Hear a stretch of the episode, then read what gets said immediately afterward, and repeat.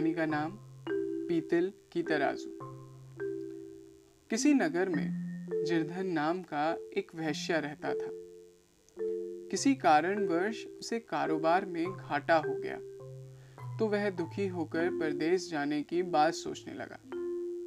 मगर परदेश जाने के लिए भी धन की आवश्यकता थी।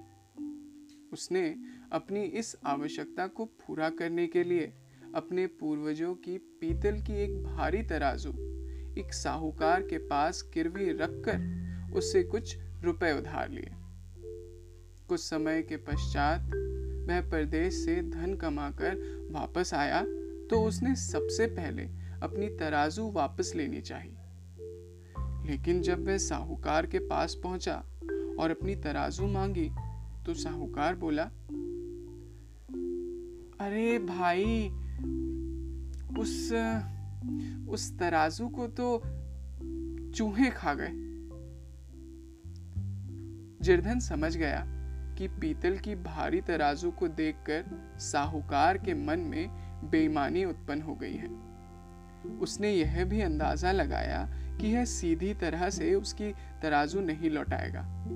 अतः बड़े ही धैर्य से उसने कहा, कोई बात नहीं मित्र, ऐसा हो जाता है। मैं नदी पर नहाने जा रहा हूँ। तुम जरा अपने बेटे के हाथ नहाने का सामान नदी पर भिजवा दो।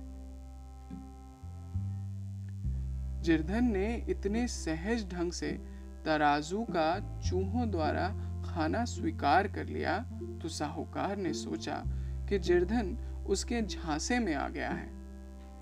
अतः जिरधन की बात मानते हुए साहूकार ने झट से अपने बेटे को बुलाकर उसे नहाने का सामान नदी पर ले जाने के लिए कहा।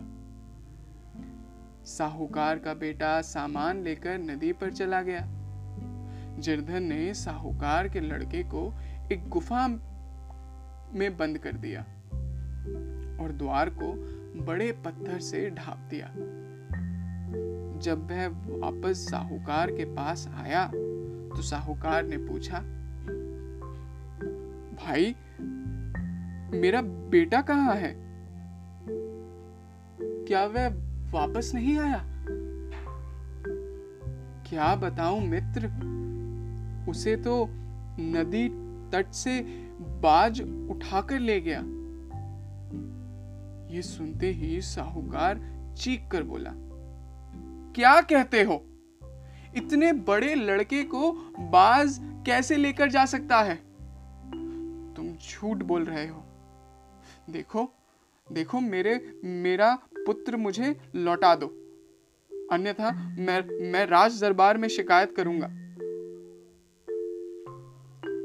जिर्धन झट से बोला, भाई, कहीं भी जाकर शिकायत करो। सत्य तो मिट नहीं सकता। जहाँ पीतल की तराजू चूहे खा सकते हैं, वहाँ बाज द्वारा बालक का हरण कर लेना कौन सी बड़ी बात है? इस प्रकार दोनों झगड़ा करते हुए राजा के पास पहुँचे। साहूकार ने ज़ोर ज़ोर से चिल्लाकर कहा, अनर्थ हो गया अन्नदाता, अनर्थ हो गया। इस व्यक्ति ने मेरे पुत्र का अपहरण कर लिया है। और कहता है, उसे बाज उठाकर ले गया। क्यों धन? यह तो असंभव बात है। बाज बालक का हरण नहीं कर सकता। क्षमा करें महाराज, जहाँ के चूहे इतने दुष्ट हो गए हों कि पीतल की तराजू ही खा जाए, वहाँ यह असंभव कैसे है? क्या मतलब? पीतल की तराजू चूहे खा गए? यह भी असंभव है। किंतु सत्य है महाराज, आप इस साहूकार से पूछिए, यह संभव घटना है जो इसी के साथ घटी है। कुछ माह पूर्व मैं अपनी एक तराजू इसके पास गिरवी रखकर कुछ पैसे कर्ज ले गया था।